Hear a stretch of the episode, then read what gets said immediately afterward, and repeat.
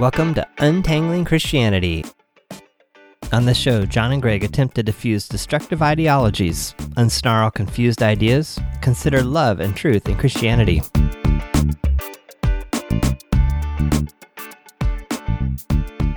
Hello, my name is Greg Monteith. This episode concerns self-deceit, and in that regard, it carries on from the previous several episodes. Specifically, this episode offers more concrete examples of self-deceit in the context of evangelical Christianity. I will not, however, be re-summarizing self-deceit or explaining how it functions here. For a summary or explanation of self-deceit, I would direct you to the opening 10 minutes of episode number 174. This episode contains a further series of examples of self-deceit in evangelical Christian contexts. The first several examples will be examined in the same fashion as those examined in episodes 174 and 175. The remainder, for the sake of time, will be summarized only. A fourth example of evangelical dysfunction, based in self-deceit, occurred after I had been teaching for several years in a church with an older member, a former pastor, of the congregation who presents himself in a mild-mannered way.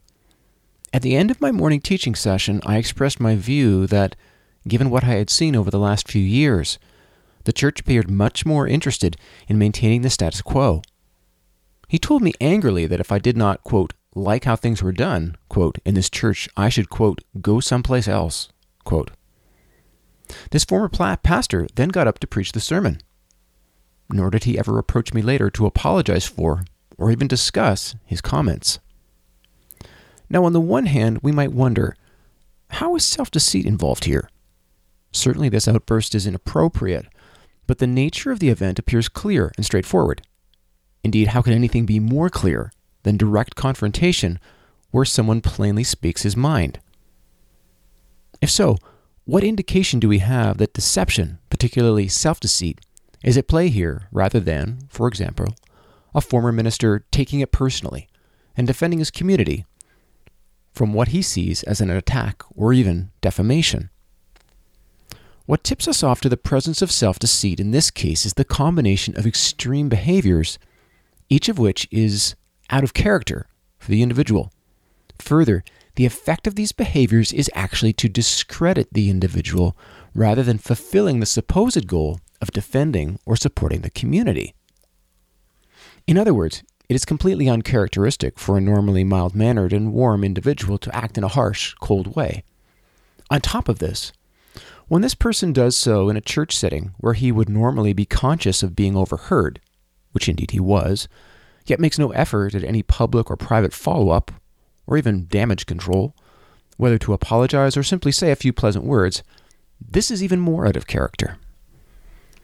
Further, the combination of these two events actually discredits him as someone attempting to defend his community from a perceived attack, because his supposed defense is made by acting out the very thing he claims to stand against. More so, by disregarding what the community prizes the most.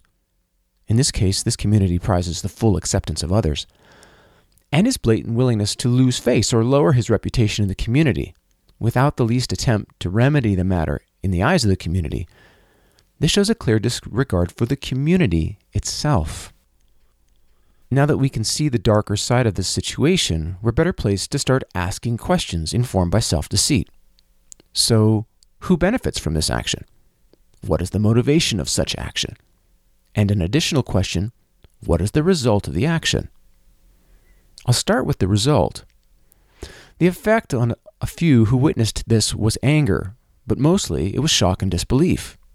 Had this really happened? The result is that the observers were dazed and therefore distracted from thinking about anything beyond the immediate surface-level content. Yet on a semi or unconscious level, the levels where self-deceit functions, this may have been exactly the aim. Further, when shock and daze result from the behaviors of evangelical Christians within those Christian contexts where they are well known, there is a powerful and unconscious drive by Christian observers to harmonize the situation with one's dominant understandings. In this case, there was a drive to rationalize his comment, given that he was a respected person. Particularly, as a respected and mild-mannered person, he still became angry. So, maybe I was wrong. which would mean that he's right, and so maybe I should leave or repent. This leads to the motivation. My interpretation is that the motivation was precisely to keep people focused on the obvious, surface-level message. In fact, by making the message remarkably out of proportion with the comments that he was responding to, the message and its result of causing shock, daze, and an unconscious impetus to make it make sense, the message was meant completely to capture our attention, mine included.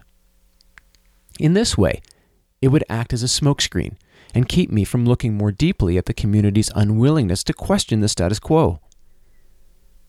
What about the benefit, though? How can he benefit if he loses face in his own community?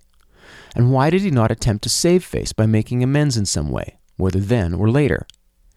On the one hand, as I noted above, the logic of his actions indicates that he is simply not concerned about how the community views him, and by extension, he is not actually concerned about the community either.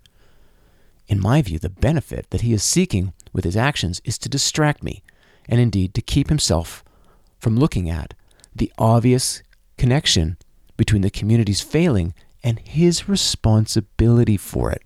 As their former leader, he was their former pastor.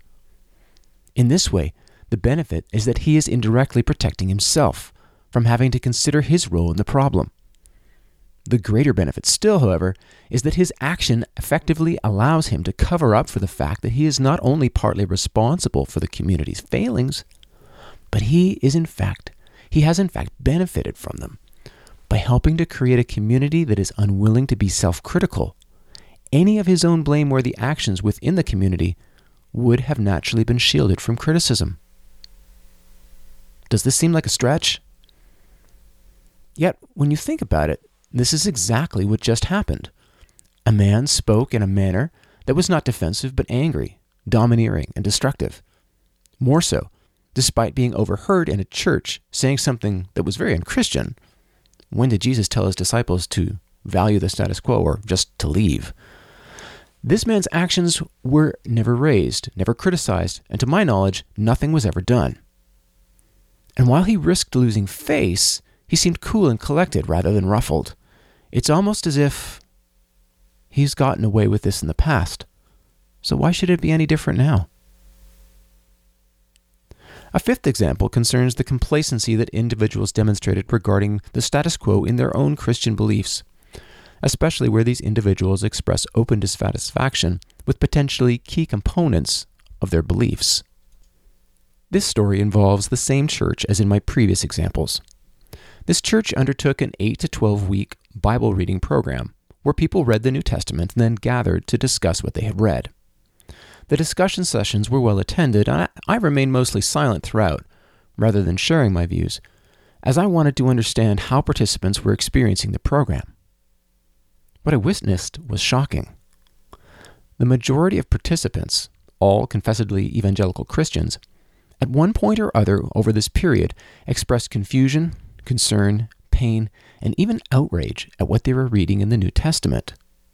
Yet despite this, neither during the entire 8 to 12 weeks nor afterwards was there a single attempt made or follow-up offered about how any of these participants engage with any of their issues with the Bible in order to understand it better, or simply come to terms with their negative responses. Here again, the sharp contrast between the strong responses and the lack of follow-up, and between the importance of the Bible for evangelical beliefs, yet the seeming lack of implication for concerns about the biblical text for those same beliefs, are clues that self-deceit is at play here. So on the one hand, their initial concern and even anxiety is in stark contrast to their later inaction, and seeming acceptance or apathy. Further, their willingness to accept potentially serious and potentially ongoing issues with the Bible is in stark contrast to the fact that evangelical Christians are, by definition, people who take the Bible seriously and rely on it as a basis for their Christian belief.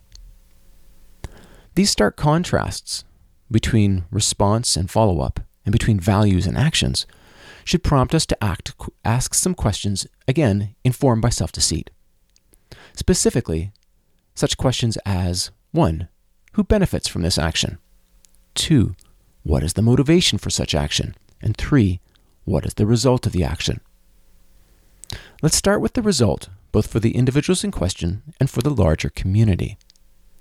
The result of this action for the individuals in question appears to be mixed, both positive and negative, but I would wager that it is actually quite unified.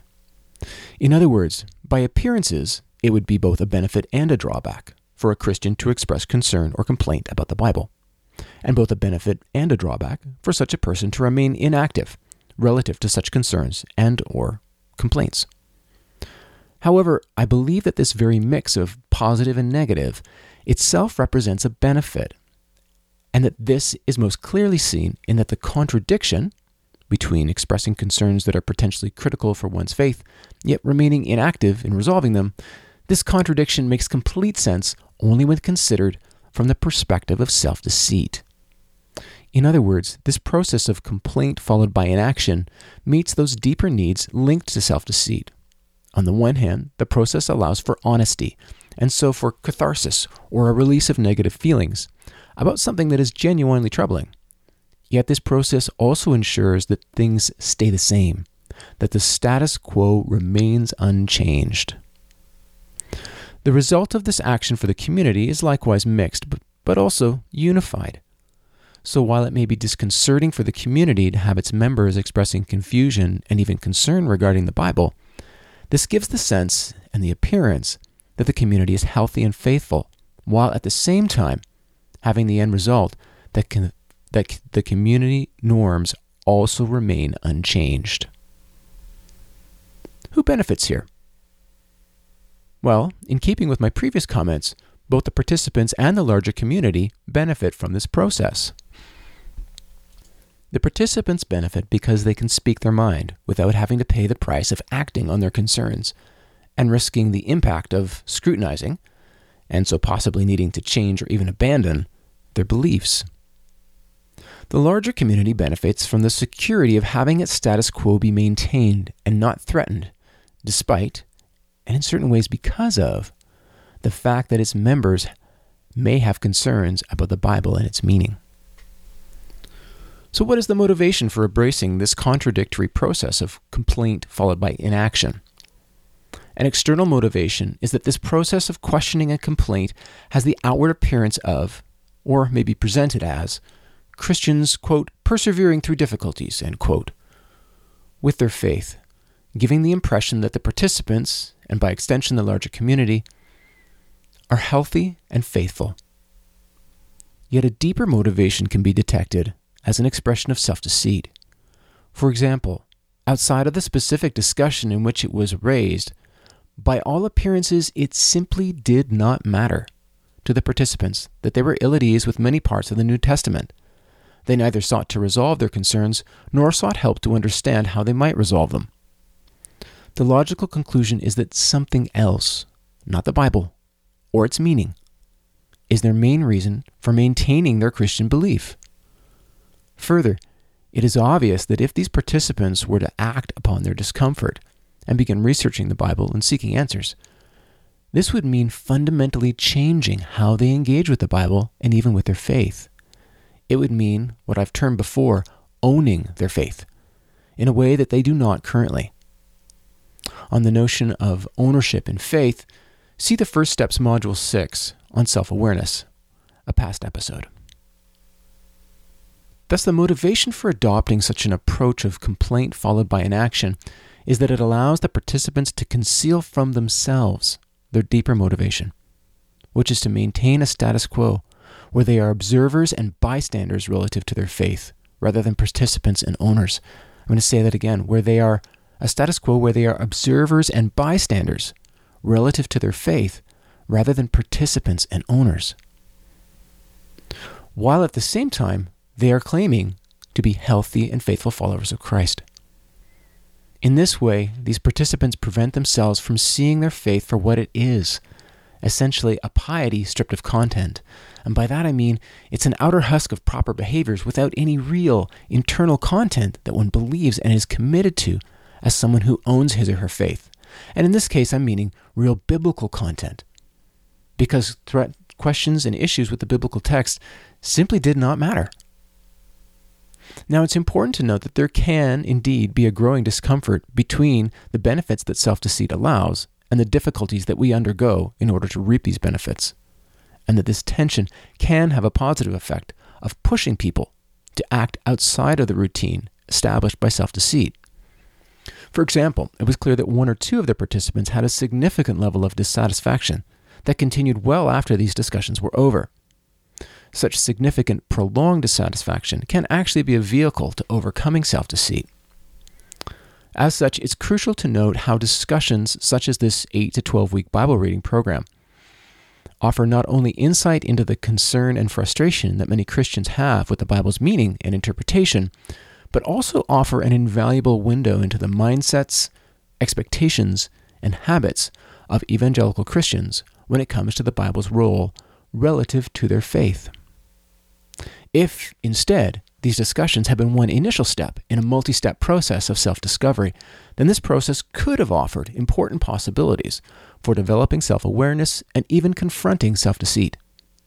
As it was mostly an occasion for self-deceit and the status quo to continue unabated. Finally, I want to note three other important indicators that self-deceit is present in evangelical Christian contexts. 1. An overemphasis on unity. 2. An aversion to risk-taking. And 3. A sectarian focus rather than a Christian body focus. Beginning with the first indicator, an exaggerated emphasis on unity undercuts or subverts other crucial needs within the church, whereas a healthy emphasis on unity supports and promotes other needs, needs that themselves both maintain and are in support of unity. As an example of overemphasizing unity, belying the presence of self-deceit, after a period of teaching at a church, I had arrived at an impasse with my teaching due to the unwillingness of a few participants first to listen to and consider the course content rather than immediately reacting and becoming argumentative. I drafted an email that identified the behaviors, drew connections between the behaviors and the participants' stated beliefs, and recommended changes in order to move forward. Yet when one of the church elders read my draft, she urged me not to send it, because being critical of beliefs, even those that were inciting disruption in church programs, would threaten, quote, the unity of the church, end quote. The counter logic of the request, where unity was equated with preserving existing norms of behavior at the expense of teaching, dialogue, and growth, and the clear aim of preserving the status quo, despite its dysfunctional and problematic impact, is a good indication that self-deceit is driving such a request. The second indicator, aversion to risk-taking or even to change, is a natural response within environments where maintaining the status quo is the priority. So while it is understandable for churches to avoid undue risks, actual risk aversion is quite different. Here are three markers of risk aversion. First, repeatedly prioritizing what is understood or familiar over what is questionable, debatable, or simply new. Secondly, any critical or final decisions about so-called risky endeavors are typically taken by a single individual, usually the pastor, or by a subset of the church's governing body. They are almost never taken to the entire governing body or to the church membership. Finally, the notion of risk versus safety is never discussed within the church. No policies about this notion exist, and even the definitions of risk and safety are always assumed, as if something that everyone should know or everyone should agree upon. In this regard, a good question to ask church leaders or a pastor at a prospective church is, what is your policy on risk-taking? In all likelihood, the answer will be a puzzled look, as no church that I am aware of has considered that the relationship between risk-taking and growth, both personal and corporate growth, is absolutely crucial to the Christian faith, and so should not be left to chance, but should have policies that both promote and constrain it. Stated differently, an aversion to risk-taking is in stark contrast to the example of Jesus, who, in the Gospels, is constantly taking risks by challenging his disciples, and particularly challenging religious authorities.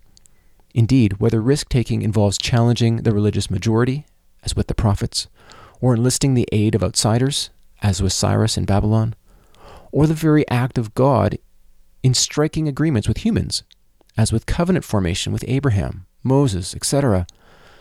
The Christian Bible is replete with examples of how risk-taking is necessary for growth and development. In this way, aversion to risk-taking, or playing it safe, is actually evidence that self-deceit is active by, on the one hand, ensuring that the existing systems and norms of the status quo are maintained, all the while, on the other hand, ensuring that the church, and particularly its leadership, has the outward appearance of being prudent and godly, rather than appearing cowardly and disobedient.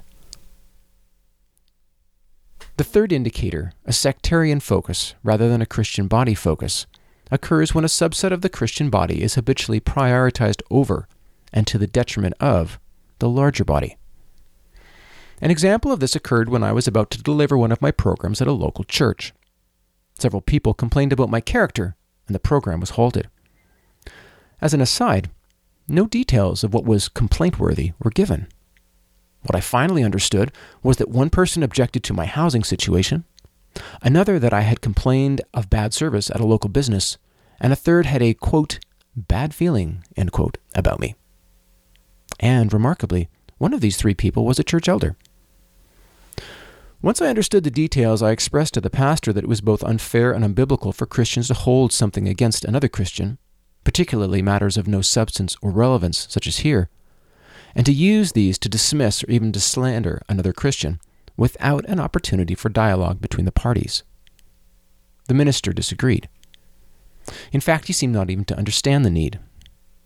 Seeing this, I contacted his superintendent and expressed my view that this was an unnecessary fracturing of the Christian body, and that regardless of whether I delivered the program, a meeting should be held and the matter discussed as adults and as Christians.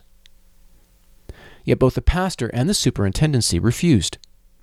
For them, the important matter was to ensure that there was no threat to their church, that their flock and their people were not put at risk, whatever risk might mean in this context. As such, a sectarian focus, where one's own priorities, values, or preferences prevail over a Christian body or a body of Christ focus, indicates that self-deceit is at work. On the one hand, by preferencing their church over the broader Christian community, they ensure that the church's decision-making and standards of behavior, its status quo, are not brought into question. And they ensure that the pastor's image and authority remains untarnished, for he had agreed with his parishioners rather than challenging them, whereas they certainly would have been challenged in the course of a discussion. On the other hand, they presented the matter both as ensuring that the church and its leadership are safe, and that I clearly was a problematic person, in that I had complained to the superintendency about a matter where I should not have done so. These previously noted situations offer a glimpse of the dysfunction within evangelical Christianity that I have been arguing for throughout the last number of episodes. Nor are these random or one-off situations. I've encountered these approaches and behaviors in 12 churches over the past decades, and no church I've experienced or heard of offers exceptions to the existence of these situations and practices. What is more, my appraisal of the main church, from which I've drawn most of these examples, is that it is generally a rather good church, and indeed much better than many I have attended. Yet these examples of dysfunction all have in common a basis in self-deceit, and my argument is that this is not the exception, but the norm. Thus, in religious communities, and in this case specifically in evangelical Christian communities, where self-deceit is prevalent, this dysfunction manifests as particular sets of expectations and codes of conduct that are tacitly created and act as standards of faithfulness for that community. Let me repeat that. In the Christian communities, and specifically evangelical Christian communities where self-deceit is prevalent, this dysfunction manifests as particular sets of expectations and codes of conduct that are tacitly created and act as standards of faithfulness for those communities. So whether similar to my previous examples or varied by type or degree, the creation of self-deceit-based standards of faithfulness affects not just the communities in question, but vast numbers of Christian communities. Yet these standards are not designed to develop Christ-likeness or to further God's kingdom. but to insulate deceitful practices within Christian contexts from identification and reform, and to protect those who participate in them from exposure and rebuke. As such, each of the above examples demonstrates one or more of such standards of faithfulness at play. Often this means that the same handful of standards recur in various forms and are actually mutually reinforcing. Or, as I have stated before, they tend to run in packs, such that where one is present, others are likely to be found as well. Further, we can decipher themes within these standards of faithfulness, and these themes appear almost designed to cultivate a lack of attention to the deeper currents and norms within the community. The themes help disguise what these standards of faithfulness really are. These themes include beliefs that promote inactivity and a lack of reflection, Bible reading strategies that reinforce rather than challenge such beliefs, creativity in areas except those that would threaten conformity to these standards of faithfulness, individual expressions of discontent with the status quo without accompanying action, leadership that avoids critique or denounces those raising it without ever addressing the critique itself, an overemphasis on a distorted notion of unity, risk viewed as threat, and the group or tribe prioritized to the larger body. Notice then how each of the above themes compounds or reinforces at least one other theme, almost acting as fail-safes that provide overlapping protection against any one standard of faithfulness receiving too much critical attention. Which leads to several crucial points. First, it is crucial to understand that not every member of a community will or even should adhere to every standard or promote each of these themes. Rather, it is only crucial that no member of the community should overtly and persistently threaten any one of these standards or criticize any one of these themes. So the overlapping or mutually reinforcing nature of these standards allows a diversity of views to exist, while, nevertheless, ensuring that all views always remain in check or subservient to the majority of the community's standards. For example, it allows an overemphasis on unity to quiet any real concerns that believing in effortless, guaranteed Bible reading is problematic. Or it allows an aversion to risk-taking to cover over what might be seen as sectarian commitment rather than a Christian body or a body of Christ commitment. In short, these standards of faithfulness and the themes that underlie them allow diversity in areas that don't matter, while tacitly enforcing conformity in areas that do matter. They allow for diversity in areas that don't matter, while tacitly enforcing conformity in areas that do matter. Thus, to those within the community, these standards of faithfulness essentially go unnoticed, and only their effect is perceived. This effect is to give the appearance of health and commitment to those within the community, yet the effect they give to those on the periphery or outside of the community is rather different. For those outsiders on the periphery who are churchgoers or who have church background, the effect is to create alienation, to erect barriers to honest conversation and therefore even to church attendance, such that those with valuable insights into these issues and potential willingness to offer productive feedback are necessarily excluded. For those outsiders who are agnostics or atheists, however, the effect is merely to reinforce their existing view that Christianity has no credibility and, as a result, is simply irrelevant. For this reason, attempts by Christians to convince agnostics or atheists of the value of Christianity are necessarily non-starters. Apologetics will continue to be meaningless until evangelical dysfunction is admitted and work to remedy it is embraced and embarked upon. And to those who overtly and persistently threaten or even question any of the community's standards of faithfulness, the result is being ostracized and even castigated, as I experienced with the church in my final example. Adding to their problematic nature is the fact that these practices are so difficult to detect precisely because they can appear at first blush to be so very biblical. Yet in every case, these practices turn out to be one-sided responses to matters that the Bible depicts as being more complex, and thus requiring a richer response than these quote-unquote standards allow. In my first example, we see community members endorsing the powerful assistance of the Holy Spirit and the priesthood of all believers. I'm going back to episode 173 and 174. Yet they equally fail to value, or even outright ignore, the universal effect of sin and the mandate for interreliance implicit in the notion of the body of Christ. In my second example, we see a pastor advocating clarity and peaceable interaction from the pulpit, yet he equally fails to value or outright ignores the clear and compelling need to reform within the community and the accompanying need for seizing opportunities, improvisation, risk-taking, and the courage that such situations demand. In a following example, we see community members living out the perseverance of believing when facing difficulties.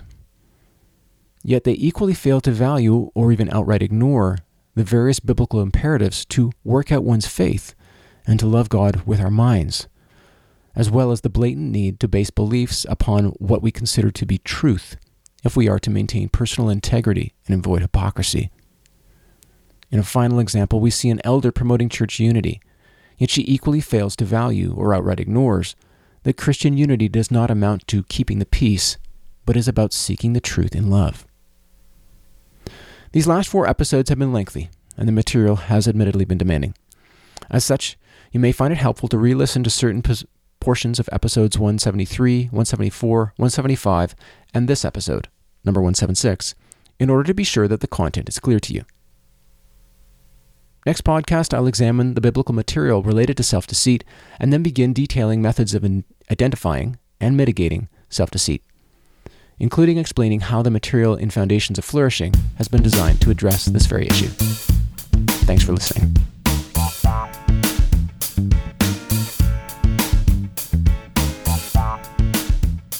Thanks for listening to this episode of the Untangling Christianity podcast. A summary and resources for this episode are at our website, untanglingchristianity.com. If you'd like to join our private Facebook group or reach us by email, send your request, questions, or even a simple hello to feedback@untanglingchristianity.com. Music on this podcast is provided by Kevin MacLeod at incompetech.com and is licensed under a Creative Commons license.